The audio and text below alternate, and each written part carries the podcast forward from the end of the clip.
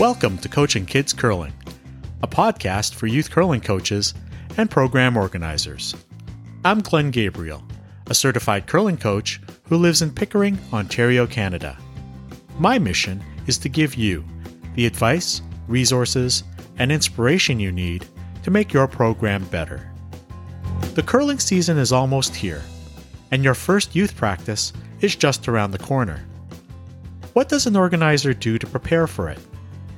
In this episode, I share ideas with two youth curling organizers from Ontario.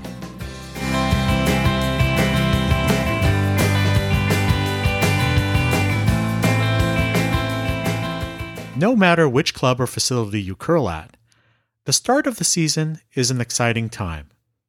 Chances are it's been a few months since you last saw the kids in your program, not to mention the volunteers and parents. And with your first practice approaching quickly, you're thinking about what you need to do to prepare for day one. In this episode, I have a conversation with two youth program organizers from Ontario. Abby Darnley from the Stroud Curling Club, and Maggie Dame from the Ilderton Curling Club. The three of us share what we do to get ready for the new season and what to expect on that first day. Maggie, Abby, welcome to the podcast. Thanks for having us. Hi, Glenn. Thanks for having us. Well, so we're here tonight uh, to talk about the upcoming curling season and specifically what we can do as youth program organizers to get ready for our first practice. Now, just to give people an idea of when we're recording, uh, we're, co- we're recording this right before the Labor Day weekend in Ontario. And each of us is getting ready to return to our clubs uh, this fall to work with the kids. So I'll start off by uh, getting you to introduce yourselves quickly. Could you just tell us your name, the club you belong to, and your role in the club? Maggie, maybe you'd like to start?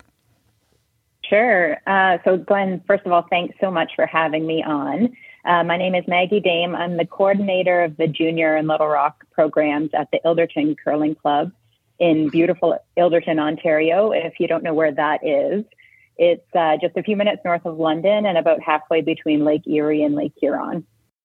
Great. Abby? Um, I uh, run the youth program at the Stroud Curling Club, which is just outside Barrie and um, yeah, and I, I also do a lot of programming with schools with the Rocks and Rings program because I also run the Rocks and Rings program. Great. And uh, I am the Little Rocks rep at East York Curling Club. So that leads to the next question. I th- think we have a bit of a difference of experience levels here, or there's a bit of a range. So, uh, how long have you been in charge of your youth program? Uh, Abby, you want to start? I have been running the Stroud Youth Program for, I think, four years now. Yeah, I think okay. four years. And I remember the day that I walked into the club and the other youth coordinator's eyes lit up. Oh, look, that girl's going to take over for me. I know it. I mean, he didn't say it that year, but I look back going, "No, there's where his eyes lit up. so. All right. Uh, Maggie. Uh, this is my second year uh, to run the program with uh, Ilderton. We have had a junior and Little Rock program for over 20 years. Um, and the conveners just, the previous conveners just decided it was time for them to move on and step down. So the opportunity came up. Thanks, Maggie. Uh, and I've been in charge of the Little Rocks program here at East York uh, since 2011. Uh, very similar to your stories, I think that the previous person wanted to, to, to quit and uh, move on to something else. And the opening arose, and I took it. Now we haven't had a program in the last two seasons because of COVID, but uh, yeah, I'm looking forward to this season. We're back. So, uh, speaking of back, uh, maybe I'll start off the next uh, question I have, and I'll answer my own questions. Which is, uh, do you guys know when your first practice is scheduled for? Oh, mine is Sunday, October the 16th. Mine is the Sunday after Thanksgiving. That would be that is. That's it. That's okay. mine. I was like, um, but I don't know what exact date that is yet. and Megan? Yeah, and I don't know. I don't know if we've landed on an exact date yet, but it'll be around that same time. Is it a Sunday program for you guys, Maggie? It is. Yeah. Okay. Okay. Now, have you received any information about uh, uh, numbers, how many kids you might have? Uh, either of you, Maggie or Abby, you want to go here? So we haven't even started registration yet. We start registration next week. Um, so I won't have any idea numbers probably until the middle of September. Um, and then I'll have a better idea of how many kids we have. Um, we do have a cap. I think we cap it at um, 60 was the number I put it at this year. Um, so we'll have, we should have hopefully close to that. That's what we had pre-pandemic. Um, so hopefully we have that post-pandemic. Okay. Thanks, Abby. Uh, any news, Maggie? And we um, just freshly opened our registration. We're about a week or so into it. So I think we have about three right now. Um, but in past years, it's anywhere between 25 to 30 Little Rocks and 20 to 25 juniors. So we're hoping for the same outcome. All right. Uh, we've started registration for Little Rocks in uh, starting Oct- sorry October, August 1st. And it looks like I'll have about 30 to 35 kids. So yeah, uh, things are uh, things are getting uh, getting going. Can I ask you, Glenn? Can I ask you a question? Sure. Um, do you run juniors and Little Rocks at the same time, or they No. run different times? And They what about you, Maggie? times. Do you run juniors and Uh, Little we're, Rocks? diff- we're different times, one right after the other. Okay, us us too. Ours are like I just run Little Rocks. The juniors are run by the, the person that actually took over from Little Rocks. He got pushed up to juniors, so I can see where my future is. I guess. There you go. All right. Uh, now that everyone, all of our listeners have a bit of an idea of where we're coming from in our programs, uh, I asked our guests to consider two questions, and we're going to be brainstorming and talking about the answers to them uh, tonight. So, question one is Tell us one thing that you like to do before day one, which is what I like to call our first practice. Uh, yeah, so tell us one thing you'd like to do before day one to prepare for that practice. And I'm just going to go right. I guess, Maggie, why don't you start off? Uh, what's one thing that you want to do before day one? Sure. So in the next few weeks, we're going to be watching the registration numbers just to have an idea of, of what we're going to be looking at size wise for the groups. Um, but other than that, it's really just dusting off the manuals and the, the program um, guidelines from last year and getting them ready um, to prepare our, our kids for day one. Sorry, you said manuals, like or uh, what? Like, could you give us a bit of a description, like what's in these documents? Sure. Yep. So they come from um, Curling Canada or, or Curl Ontario. I should probably know that. Um, but just the general guidelines of here's what you would look to do or accomplish in your first practice or week one, week two, and they kind of are laid out by weeks. Um, we we use them flexibly uh, depending on the skill level that shows up for the kids um, and kind of where their interests lie, what they want to work on that week. Um, but again, it's just kind of getting those prepared and understanding um, kind of a, a rough game plan of what day one looks like. All right. Uh, thanks, Maggie. Uh, Abby, what's something you want to do to prepare for day one? So similar. Um, I like to look at the registration mainly because I like to, you know, see which kids are coming back and maybe trigger any kids that I think maybe just missed the registration and want to come back. And I so I do send out, um, you know, an email to all my participants from the year before saying this is your last email from me, and I hope you had a great summer. Um, but if you haven't signed up already, now's time to sign up because going forward we'll be going off the new list so that um, anyone who kind of forgot or was late to register has time to kind of sign up. Um, and then for me, the first day um, is really about um, safety and fun. So, um, you know, right or wrong, we maybe jump into some of the curling games very quickly um, and, and not worry as much about skill because um, I think back as a child myself in that, you know, I really want to play a game. And, you know, and if, if all we ever did was skill, skill, skill. Am I really excited to come back that next week? And and my goal, especially for week one, is set the tone high that it's fun out here. You know, we have our music going. Um, you know, one of the kids from our program is good friends with my daughter, and I had my playlist over. She was over there today. She's like, "Hey, that song's from your curling playlist." I was like, "That is Wow. from my curling playlist." So I guess I either have to update my curling playlist. but I, I, really want to set the tone early that um, you know it's fun and uh, we're not just doing you know skills out here. We're going to do some games and that sort of stuff, um, so that it keeps them wanting to come back. Is that something that you have to communicate to your volunteers? Like keep the energy level up? That sort of advice? Yeah, like I think I stress a lot to my volunteer. I I will say I'm extremely lucky, and I'm knocking on wood that my volunteer list is the same this year. But I think last year we had like 14 volunteer coaches. I know, I know. Oh, I hate nice. to even say it out. I hate to even say it out loud. I think at one point one of the kids was like, "I think you have more coaches than kids." I was like, "Who cares? That's great." it's a good problem to have. exactly. I was like, you know what? It does make it fun for us out there too, right? Because it's a social time for us too. So I find like if you're paired up with people, it, it makes um, your time slot go by a little bit faster. So I'm very lucky to have a great group of volunteer coaches, um, and we had some high school kids come out and volunteer with us too, which was awesome. So they were wonderful.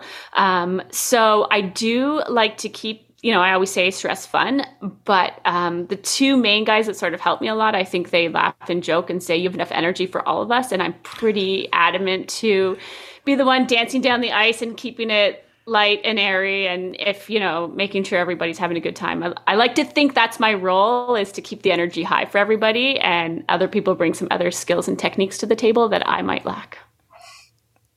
Well, Abby, it starts at the top, right? Right. I mean, if they see, you know, the, the head organizer or the lead coach being like that, then they're more likely, you know, it's more likely to flow down to your other coaches. So good for you. Yeah, I, I need to bring my energy level up sometimes, and I might have to. Get the know, right playlist. Get the play, right playlist. I know you get. You need to give me some tips. Maybe exercise. get some exercise before I come in to uh, pump myself up. Uh, uh, I was going to say uh, not motivations. Um, what are those things you say to yourself to make you feel better or pump you up, pump yourself pep up? Yeah, a little pep talk. Pep talk. Yeah, absolutely. Uh, affirmations. I, yeah. I oh yeah. so yeah, absolutely. Uh, that it's a, it's day one. Everyone's excited. Everyone should be pumped. So uh, thanks, Abby. I'm I'm going to go somewhere a little different for my uh, thing I like to do to prepare, which is I, I want to look at all the documents I need to get signed and filled out because that's one of the hidden uh, secrets of running a youth program. There are lots of documents to fill out. And the sooner you get them done, and preferably not at the practice, uh, the faster things can run. So we have an open house coming up after Labor Day and we're hoping that we get a lot of parents come in and bring in those forms or at least we're going to send them out digitally and make sure that everything from like the medical information form rowan's law forms uh, for the coaches the police checks uh, at least the applications for them it can take a while for them to be processed in toronto mm-hmm. So yeah, I, it's it's a bit of a, a bureaucratic answer, but something that's necessary in, in these times. So, uh, hey, there's my answer, uh, and make it fun while I'm doing it. right. I guess we should get right to question two, unless there's other things you think we should do to prepare. Uh, Maggie, Abby, or just go on to question two. I, I mean, I'd I, like to say get the equipment ready, but per, to be honest, I'm probably just going to walk in the club and be like, "Hope it's all here." yeah, uh, Maggie, you were going to say something. Yeah, well, I think Abby touched on it. Um, another thing will be kind of organizing the volunteers and making sure that I have enough for day one.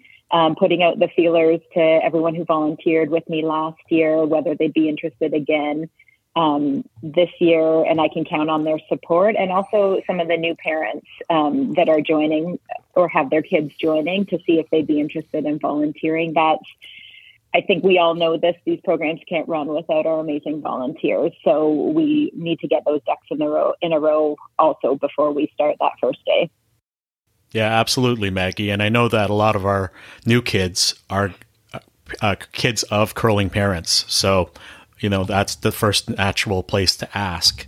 Uh, mm-hmm. with a two year gap in my program it's a little weird because i'm i am going to ask people who have volunteered in my program but some people have just moved on to other things in during the covid time. So uh, i'm kind of curious to know how that's going to play out. But yeah absolutely volunteers. I had that as a separate topic to talk about later but yeah i'm glad we touched on it now So I want to touch on something that you just said there for a second, Glenn, and it's probably completely off topic. But you said a lot of your participants are um, uh, kids of curlers. So I would say a lot of mine are not. Okay. Um, it is, yeah. I mean, don't get me wrong. Obviously, we have like my own kids, and there's kids in other kids, but but I would say most of our participants are not kids of curlers, and so it's interesting to see our program build from what I would say has not been always the traditional way. Um, and I mean, I say that, but I mean, things are always changing and evolving, and every club's different depending on the town. Um, so interested to hear like kind of how other clubs are sort of building and where their kids come from and how they attract new people to the game. Sorry, Abby, was that uh, um, were you asking about how we get new kids into the game that are besides kids of curlers? Well, no, no. I think that's a different topic altogether. Um, but I think it's just interesting that um, some clubs nowadays are um, built, you know, are curling families. Um, and, and it, I can tell you it's very different. Like I took a bunch of kids to a bonspiel last year in Oshawa, and I would say most of them had never even played a, like a bonspiel for sure, but neither had any of their parents. Like they didn't even know what to expect. And so, you know, I went like, you know, they told me the draw times, like, oh, our draw time's like 8.30 or 10.30, whatever it was. And then I said to them, okay, you can expect lunch at this time and your second game will be at this time. And they're like, oh my God, you were like to a T. And I was like, well, it's pretty hard, easy to predict. Like, and I was like, that you know but they're not from a curling. They've never been to a bonspiel they've never been in a curling club. So it was from a very different perspective from from my point of of dealing with all these parents who who had no idea. They just kind of were like looking at me going so you want me to just show up the club at this time and and that's it? Everything else is good? And i'm like yeah. Yeah. Here's the schedule. It's very different. No, you you have a good point there, Abby. I, it's not just. I mean, I looked at the roster. There are definitely kids there that are not from curling families, and I always I came to the sport late in life, and I always keep in mind that when I joined the sport, I didn't know anything. And so I feel for them. I feel for people who know nothing about the mm-hmm. sport. So I never assume that anyone knows it. A couple of things I might do, like I definitely not target, but if you can sort of identify which parents are new, or which groups are new, you can, you know, maybe there's a frequently asked questions email that you have ready to send them if they have questions. Maybe uh, I know some of them are are uh, interested in lessons. So if you have a learn to curl at your own club, you try to filter them toward that, or or maybe you even host one for the parents of your kids, you know, so that they know what the sport's about if they've never tried it themselves but yeah, it, it's something to consider as we move into that first practice. That there's definitely going to be people who are have never done this or never come from a curling mm-hmm. history or background, uh, and we should absolutely try to get them uh, in our culture as soon as possible. What about your program, Maggie? Are they from various curling families or a mixture? A mixture. I'd say it's probably 70, and I'm just basing this off of last year. It's probably 70 30, 70 being non curlers or non curling families. So a lot of, and within that 70%, it's a lot of different skill sets um, and uh, levels of experience. Okay, great. Uh, I'm, I'm, sure we uh, can continue that uh, that line of questioning or that line of thinking as we continue talking about day one itself. And so that's the second question I asked our guests to consider, which is what's something that a new program organizer can expect on day one so they're not surprised when it happens? And I don't know who went first last time. Oh, Abby, maybe I'll get you. Yeah, I think Maggie went first for the first question. Abby, do you want to answer that question? What's something that they can expect that maybe they don't know to expect? Um. I mean, expect the unexpected, I guess. it's sort of cliche, but but uh, um, you you just never know. I mean, for me, it's usually that uh, someone has showed up without the proper equipment, whether it's without a helmet, without the right shoes, whatever the case might be. It is like you know. I find like someone has come without the right, you know, I try to send a notice beforehand that says, here's what you should bring. And, you know, we, we try and put out there, but somebody uh, somebody showed up there. I mean, our club's lucky; they have a lot of helmets on hand that they can loan out and sanitize and that sort of stuff. So we can usually make something work. Um, but I think that's it. Is just be prepared that somebody isn't, and and how you can still feel make them feel welcomed, um, even if they might not be able to get on the ice or be part of the program, you know, right out of the gate. That would be one of them. Yeah, that's a great point, uh, Abby. I know that we have a helmets policy that it's they're mandatory. Mm-hmm. So if they show up day one without a helmet, that's a big bummer, a huge, huge bummer. Uh, we ha- I know we have at least one helmet in our stores uh, that we keep for the Little Rocks, but yeah, probably a couple more wouldn't hurt either. Maggie, uh, what's something uh, people can expect on day one that maybe they're not expecting if they're new to this job? I, I think it's a lot about expectations on day one, especially with the Little Rocks. So the our Little Rocks program can range in age from four up to 12. And so we do have a lot of little, little kids. And Abby said it earlier, they just want to get out there and smash rocks. That's, they've watched curling on TV. That's all they want to do. So we try to set the expectation, you know, we're going to talk about safety and then we're going to go down onto the ice. We're going to practice sliding for a bit. And then I promise you get to smash some rocks. so if you can just hang in to the skill part of it for a little while, then you get to do what you want to do. And it's uh, kind of treating it like a reward. But I find if you're upfront about that, um, then they stay a little bit more engaged. Uh, Maggie, just out of curiosity, how long's your practice?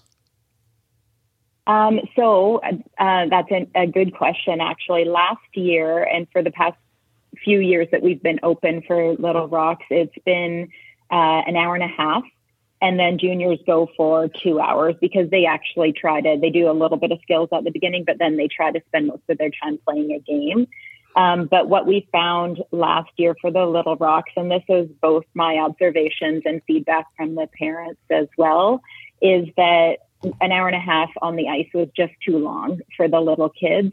They were getting disengaged. They were getting cold and they wanted to go back up to the clubhouse. So this year we're going to try an hour and see how that goes.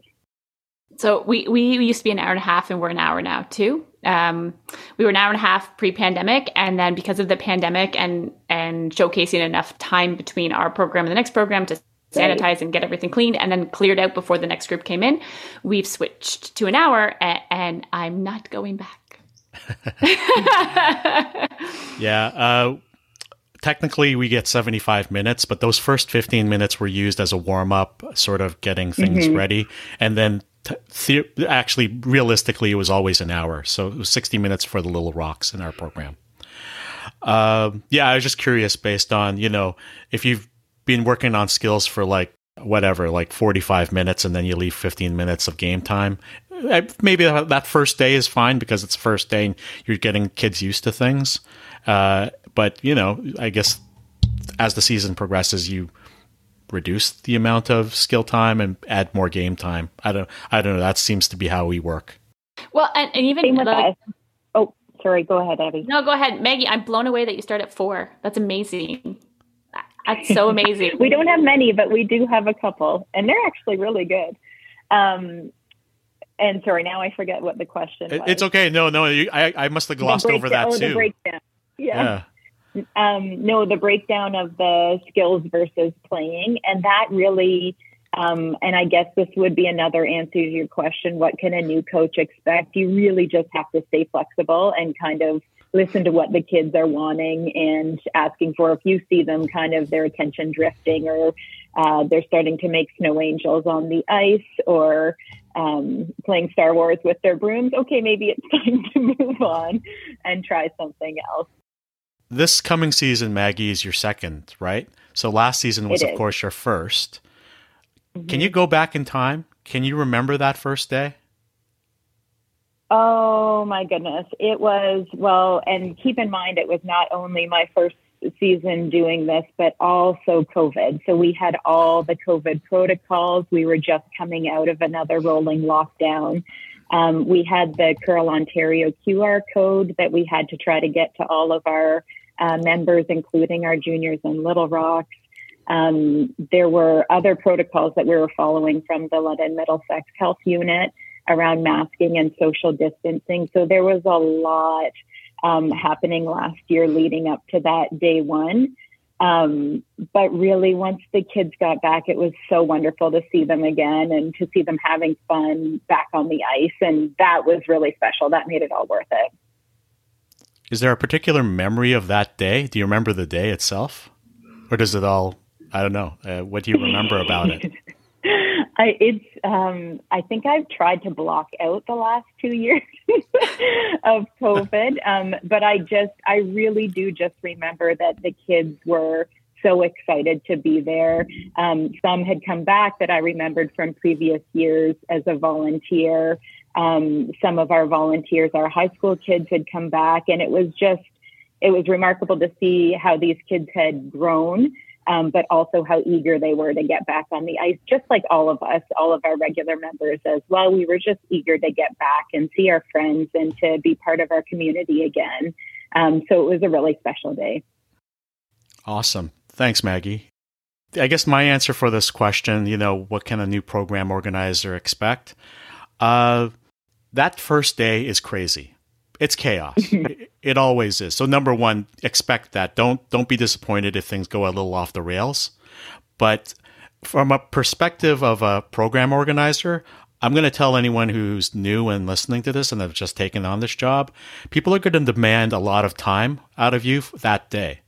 So uh, it's not that you have to be rude, especially when you are starting out that day. Like the first hour or so of, or the prepping of it because people are going to everyone's going to approach you. They're going to see you as you know coach glenn or coach maggie or coach abby and say hi my name is you know whatever and this is my child and they're new and they're excited. And they multiply that by 30 or 40 or 50 or 60 and uh, it's just my way of saying uh, don't be afraid to say you know i'll talk to you afterward. Just you mm-hmm. know but i have to prepare now. So Coach Glenn has to get things ready. But I'll spend all the time in the lounge afterward with you guys, and I'm so excited to have you here. But uh, yeah, in order for us to do this stuff, I need to get around and do things. So uh, it's pleasure meeting you, and we'll talk after practice. So on that, Glenn, do you ever have the opportunity or chance? And again, I, I guess I am in a lucky situation. I have a lot of excellent volunteers and coaches where sometimes I go out on the ice and I get them started and then I come back inside and then I'm like, well, they're out there. I'm kind of doing my spiel for the parents. This is what you can expect for the year. Who has any questions? And kind of allows me to like um filter around. That, yes, give them that opportunity. Okay, right. Yeah um, which I know not. I mean, sometimes don't get me wrong. I have a lot of volunteers, but there's some weeks where we're short, so I never know what I'm going to get till mm-hmm. I kind of, you know, we send out an email ahead of time. But, um, but it's very. I, I find if you ever get the opportunity, it's like if you have another assistant who can really kind of lead things while you're gone, it makes your job so much easier to like almost reassure the new parents, like we've got this. We, you know, ask me your questions. We'll get to you, and and that sort of stuff. No, good, great point, Abby. Uh, I know I always plan a parents' meeting the second Sunday. The okay, first one's just yeah. too crazy to me. Like yeah. the second one is always mm-hmm. a little more chill, and I do plan it for the second half of that practice, so that I gather all the parents together and we chat, and I tell them, you know, what the, the usual stuff at a parents' meeting: expectations, my philosophy, what uh, if they need to talk to me, what's the best way to do that. Yeah, uh, I have enough volunteers, generally speaking, that I can flow around. I don't usually walk up to the to the lounge and talk to the parents during practice, unless there's something urgent but I do have enough that I have a chance to sort of, if I have to, flow around a bit. Uh, and, I know that's a luxury because I know there are a lot of programs where you have to be on the ice, you have to be teaching. There's only two of you for like 20 yeah. kids, so you know I, I, can't leave the one person here. So uh, I, yeah, definitely fortunate. Although I, as I said before, after a two year break, I might have to just be one of those coaches on the ice all the time.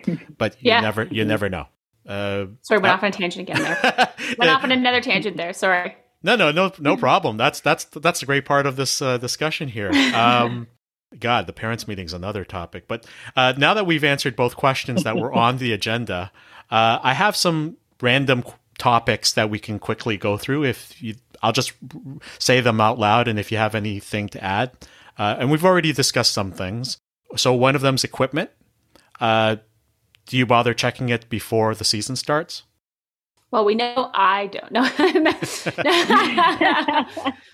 No, so I, I, you know what? I don't. I, I don't usually go onto the ice shed. Uh, you know, I'm I'm hoping the curling club did their due diligence and it's in good shape. And uh, uh, and if it's not, well, I'll deal with it that day. That's one of those things that goes surprise. Guess what we're gonna do today? So um, I, I've never, you know, even when I wasn't running the program and I was just one of the coaches that helped out, I've never seen it not be in good shape yet. So I'm hoping that knock on wood it's oh, knock on wood somewhere. yeah, yeah, yeah, yeah, exactly. Knock on wood that it's going to continue somewhere. All right, uh, Maggie. Um, I'll try to go in before. We are so lucky that we have our director of operations at the club and the staff at the club have been working so hard to get it ready for this season. So um, I'm typically in uh, communication with her, just saying like, "Hey, have you come across the junior stuff?" Because we know things get shuffled around in the winter as they try to make their updates and and clean the club. Um, so I typically have a pretty good idea of the state of the equipment before um, going in. But again, this is where checking the registration numbers really comes in handy because you want to make sure that you have enough as far as uh, sliders and brooms and, and things like that. Yeah. Well, speaking of sliders, that's the probably the one thing I want to check because well, again, mm-hmm. after two years, you go missing. People borrow them and don't mm-hmm. return them as they promised. I'm doing the quotes with my fingers as we're talking. Uh, but yes, that those are probably the most important things because you want to make sure at my program we, they each get one that's a slip-on slider. Uh, that's what the, the ones we use. We make sure each kid has them, and if we're lucky, if we're organized at the open house, we sort of size them for that if they're there. Uh, or we do it on day one. I mean, you know, we got to do something on day one, I guess. Uh, mm-hmm. But Fill yeah, your time. yeah, hey.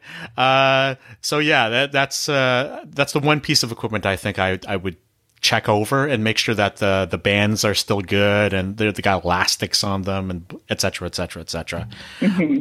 Uh, snacks, snacks, snacks of this but, topic. And don't forget, we're coming out of a pre. We're coming out of COVID now. We haven't had snack opportunities. okay, uh, is that what happened last couple of seasons? Yeah, we didn't have any food operational uh, for us. Uh, we didn't run the first season, and then last season we didn't have any food um, for our program. It was just one of the things that we took away um, as part of the COVID protocols. Um, right. So yeah. Maggie. Um, we we did. We had snacks, not every single lesson, um, but kind of on the special occasions like Canadian Thanksgiving, around um, Halloween, um, before Christmas time. We had some treats, and that was actually one of the the pieces of advice that Abby gave me when I was talking to her as I was trying to prepare for the season last year. Was just bring snacks. All the kids will be happy if you have snacks at the end of the lesson. They won't remember anything that happened during the lesson except that they were snacks. Um, and it does really seem to go over well. Last year, we um, uh, just do again to the safety protocols we stuck to, like individually wrapped bags of potato chips or granola bars or juice boxes, things like that. And usually it was something that they would grab on their way out or they would grab as they were sitting with their um, family after the session was over. Oh, that's awesome. Snack has always been traditional in my program, uh, well, pre COVID. Uh, uh, we're lucky in that the kitchen prepares it for us. So, from what I gather, talking to our staff, that's going to continue, or at least that's going to be restarted when we come back in October. So, I, I understand. I, I, know we're how fortunate we are, but uh, it's important. That's great. Yeah, it's important for them to. Uh, that's a, a, big way that our board supports us, and we collect a little. I think we collect a little extra money from every kid to try and offset the cost of that. So yeah, snacks. So you know what? We don't have snacks in our program, I, and I. I, I know, I, and if I'm being perfectly honest, I only curl because of the snacks after my Little Rock program. it was like what kept, and, and here I am now. Coach, Coach years, Snacks many years later and I don't even have snacks. And I'm thinking that's the only reason I came back half the time was like, okay, is it time to get up so we can eat those chips? Like, okay, let's get to the chips part. and yet, so I'm hoping that it's something that we can implement. Um, we we used to do a kitchen thing after, but it was really more just, um, you know, parents maybe bought it for their kids, maybe didn't, um, which um, is great. But I find it, it doesn't provide that same social atmosphere it does as mm-hmm. when sitting at the table and you're sitting with your peers and you're having the snack together. Um, so I would love to bring that back. I don't know if it's going to happen this year or just for special events, but it's definitely something on our radar. I would also even add it's not just the Little Rocks and juniors. Like I'm motivated by snacks after my uh, curling leagues are over. Competitive or social, aren't we all? Yeah. We, adults just call it broom stacking, right? It's just a fancy exactly. word for snacks. and the second episode of my podcast ever is literally snacks. So that's how important I feel that that's uh, that's how important I feel it is to my program. Mm-hmm. All right. Um, getting to uh, another topic. Uh, we already talked about it, but uh, perhaps if there's any follow up, how do we know how many volunteers are going to help us? We hope. Yeah. Well, at mm-hmm. least we mm-hmm. reach out, right? I mean, talk to the people who helped us before. Yep. Yeah, I have a. Well, I mean, I have a list, and I have. I actually have one of one of my volunteer coaches. Uh, his job um, every week of the whole season is to email out uh, the Tuesday before who's coming next week? So that we sort of have an idea and he records everybody's responses and that's kind of you know one less thing I have to do. I can yeah. delegate out to somebody else and um and then he just kind of keeps me updated like here's the revolving number so that if we are going to be short I can sort of reach out to people who maybe aren't our core staff but are like happy to help in emergency situations type thing. Maggie um, yeah, so we rely on a lot of the uh, parents who are also curlers and have children in the program. Um, we have a few who are non parents uh, that also volunteer who are club members or have been in the past. Um, and then also for our Little Rocks or our younger kids, um, we have a few of our junior high school students who will come early and help with the Little Rock program, and it goes towards their high school volunteer hours as well. So it's a long day for them. Um, but we truly, truly couldn't do it without them. We really appreciate them coming out and helping. Yeah, I had some awesome high school volunteers last year. Mm-hmm. Like such good ones. Um, I had one that did not miss a week. And I was like, "Oh my goodness! I think uh, he he was there every week. I couldn't believe it." And we ran twice a week last year to accommodate for COVID. And he wouldn't he was there every time. I was like you are like our most well attended coach. I think he was there more, more, than all of us. So it was amazing he was amazing. I was like you have to come back. He does. Yeah, that's incredible. So lucky. Wow, wow. Mm-hmm. yeah it's important to remember the junior fact uh, the junior component of the volunteering uh, even just in terms of the teaching of skills and and everything mm-hmm. else because frankly they're more likely to listen to them when it comes down to it, right? I want to be like them. Yeah, it's like they're as much as it's as cool as I think I am. Sometimes my kids tell me I'm not as cool as I think I am, and so the juniors, the I know, I know. I'm like, no, I'm still cool. I, I got it. but but the juniors do make it relatable for like long term, right? Yeah, I actually sent an email. I'm I'm going to double check that. I sent an email to our junior coordinator just to you know put the word out there. If anyone wants to help out with the program, you know, you'll get snack, you know, at the very least. Yeah. So it's yeah. a great idea, actually, Glenn. I've, you know what, Glenn? I've never emailed to say, hey, ask the juniors who wants to help volunteer. I've never done that. And that is definitely something that's going to be added to my list because I love that. Don't get yeah. me wrong. There are lots of years I didn't do that, but again, if you don't ask, right, then yeah. you, you, never know. So it doesn't hurt to just send get them to send out one email to their juniors and say, "Hey, uh, Coach Glenn needs help." And and the little hidden secret behind that is a lot of them went through my program. So yeah. if if you did a good job and they like you, then they'll come so, back. They might come back and help you out. So yeah. All right. Uh, well, ladies, thank you so much for for coming on the podcast. Uh, I'm going to give you a chance to plug your club or your program uh, if you'd like. But I, I, wrote down this one last question, and I know I'm sort of springing on you now, but sort of as, as a summary of what we're talking about. Again, day one is exciting. It's it's chaotic. It's it's it's memorable. It can be, but after you know day one of this season, how will you know it's a success for you? That's a good question. That is a good question. Everybody stays in the program, I guess. okay. Let's let's talk this out. It doesn't have to be like uh, an yeah, absolutely. If they come back for week two, right? We know that's yeah, a success. I, I also find uh, if my coaches are comfortable, um, you know, we talked a lot about you know making sure everything's good for the kids, but I think one thing for me is we have a, a large group of coaches, and the key for me is making sure that they're happy and they're enjoying their time on the mm-hmm. ice as well. Um, because, you know, and, and, even for us, we joke, you know, Maggie, you have four year olds, so I can't even imagine, but our six year, six, seven year olds are sometimes a, a lot to handle. Like they just want to slide on their bellies down the ice, and that hour sometimes ticks a little slower than the other hours. So we try very hard to, you know, mix it up, make sure everybody's um, spending their share of time in different groups and uh, that activities are kind of pre-planned. Or at least i try to hope that they're pre-planned and we can rotate through and and, and keep things ready. So um, yeah i don't know. I, I, i'm hoping that they had a good enough experience the year before and they're coming back yeah, that's it's such a good point about the coaches and and making sure that they're having a good experience too, because again, we need them. They're so important to the program. Um, how I how I would know it's successful aside from the kids coming back the next week are we see a lot of them wanting to bring their friends out. Um, mm. And so I always say yes to that as long as you fill out the consent forms online. Bring them, try it. You don't have to pay right away. Come out and try it and see if you like it.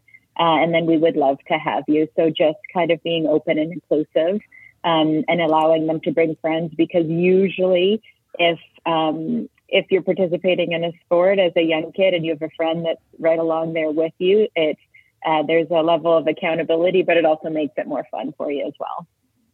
So I love that, Meg. And I have a question for you. At what point in the mm. year do you not let anyone join? Is there a point where you're like, mm, never? Me neither. Never. I let them join all year never. round. Even if my last week, I'm like, sure, come on out. yep. The more, the merrier. Come on out. And we saw it a lot last year, especially uh, it being an Olympic year. Uh, there was a lot of interest right at the end of our season. So yes, come out and try it. Uh, just remember to register for next year um, and come out for the full season. Um, and one thing that I really do want to mention before we end, Glenn, is that the Brier is coming to London this year. So there's a lot, we're exploring a lot of ways that we can really engage our youth, both curlers and non curler families, um, to kind of drive the excitement around the Brier, get them involved, get them to games to see how exciting it is in person. Um, so that's uh, another of the opportunities that we're really excited for this year, and we're hoping it drives membership and engagement. Do you have the dates for the Brier, or roughly when the Brier is being held? Oh, you're asking me all the hard questions tonight. I think it's. I want to say it's March, around March 13th. Um, I can get back to you for I sure, but I know we. March, I think March 13th is Champion Weekend. I think it's around March 3rd is opening weekend. Okay. Third to thirteenth. Okay, thanks, Abby. Yeah, somewhere in there. I'll uh, I'll make sure that those dates are on our show notes or just show description, so we'll know definitely which dates they are. Uh, just out of the just something that came to my head. Uh, are you bringing the Little Rocks or the youth program to the games? Like, uh, if they're that close?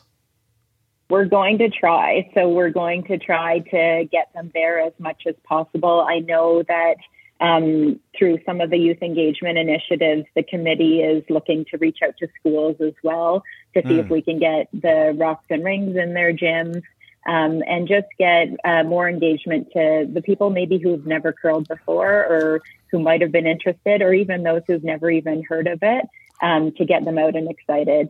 And then again, Abby, to your point, come one, come all, uh, come try it out on the real life. We'd be happy to have you. I, I don't have a great answer, but I'll talk it out as as we're finishing up this conversation. How will I know it's a success? Well, first we're back on the ice, and after two years away, mm-hmm. uh, that's in and of itself for me a success. But number two, I guess this is the way I've always sort of figured out whether things are going okay. Uh, after I dismiss the kids and they run upstairs because I can never stop them running, running upstairs to the lounge for snack. Uh, after they've sat down, I just walk upstairs and I just look around and I just get a sense like, are kids smiling? Are they talking to each other? Have they made new friends? Uh, I, I actually go up to them and I say, "Hey, how was practice? You know, was it good? Did you what did you like about it? What what didn't you like about it?" So you know, I, it comes straight from their mouths sometimes, but I guess that's how I'll know it's a, it's a success. Just uh, just being there in the in the presence of it afterward and and they're excited to come back next week as as you said abby. Yeah if it's a pretty good sign if they uh, they want to come back and they want to bring friends too so. Mm-hmm. yeah um, so yeah guys thank you uh, so much for your time tonight. Uh, at this time i love to call this part the plug your club part of the uh, evening. Uh, tell us a bit about your club or what you're doing or what you're excited for. It is just a, a, a time to plug something. It's most likely your club. So, uh, uh, Maggie, you want to go first? Um, sure. So we talked about the Brier and how excited we are for that, um, being a London and area club. Um, if you want to follow us on socials, you can reach out to me directly on juniors at ildertoncurlingclub.com. Um, on the socials, you can find us at Ilderton Curling Club as well. Um, and I would encourage you to follow us because we will have a lot of information as it gets up closer to the Brier dates around what we can offer. We even have an incentive on right now for early bird registration for the club that if you register before September 12th, I want to say, um, you will be entered into a draw to, to win a four, fam- a four ticket family pack to the Brier. Oh, nice. Okay. Uh, Abby. Well, I'm going to plug my Little Rock Bonspiel and I'm hoping you guys can bring teams. we are running, we're back running. Um, this will be our first like Little Rock Bonspiel we're having that we're inviting outside teams. Usually we run our own internal Little Rock Bonspiel, um, which has been wonderful. And they either bring a friend or we do it with our own. We have enough kids we can we can run it with our own. But this one is actually going to be an invitational, and we're going to send it out and hope that there's other kids. And we want clubs to bring kids who have never been to a Bonspiel before, um, and it's really based on fun fun. Um, so we're going to have like an under eight to an under 11 division, um, and we're still going to have a U12 division, but the, the U8 to U11 is really about kids who maybe have never experienced a bonspiel and, and maybe don't have the same skills. So we'll have coaches on the ice helping them, keeping the games moving. But um, we just, um, anyways, I'm really excited about it this year, and uh, it's going to be on November 26th. And so we invite anyone who has little rockers who have never played in a bonspiel because I feel like playing in your first bonspiel is like a hook, line, sinker for you to want to stay in the sport. Absolutely. So um, I know it's a bit of a drive from Ilderton, Maggie, but consider it. I could put you on the late draw. I would love to. That sounds amazing. Well, Abby, I don't know if you have any information like on the website or uh, no like we don't have anything up yet to be honest um, we're five sheet club and, and because we have so many kids we I don't know how many teams I'll be able to take in yet um, because I don't know how many internal teams we're going to end up filling it. We'll, I mean, Oshawa was great. We went to a spiel in Oshawa last year, and they let us bring five teams. Um, so, um, so we hope that we can, you know, we don't want to just play Stroud, so we're hoping to split that up between a couple of draws and get a lot of outside club teams. So, um, but as soon as I have it ready, Glenn, I will send it to you, and you can get it to everybody. Well, I'll definitely push it on our socials uh, and and the show notes for this episode. I think that Oshawa Bonds. I think I. I think I was there.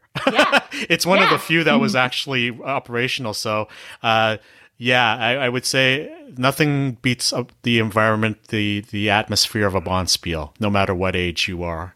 So, uh, yeah, uh, excited. Yeah, it's first when you're accepting outside teams. I I hear you. Yeah. Uh, so yeah, uh, what can I say, Abby, Maggie? Again, thanks for joining me tonight, and uh, good luck with your programs this season. Thanks so much, Glenn. You too. Thanks, Glenn. So that was my conversation with Maggie and Abby. If you're a supporter of this podcast, I encourage you to follow our Twitter account, which is the at symbol followed by Kids Curling. One more time, the at symbol followed by Kids Curling. I'll also have that Twitter handle listed in today's show notes. This has been the Coaching Kids Curling podcast. To reach me, Coach Glenn, please email coachingkidscurling at gmail.com. To follow the podcast for free, visit our website, coachingkidscurling.com. You can also find show notes and links to the resources mentioned in this episode and in previous episodes. The intro and outro music is Golden Sunrise by Josh Woodward. Thanks for listening. Good luck and good curling.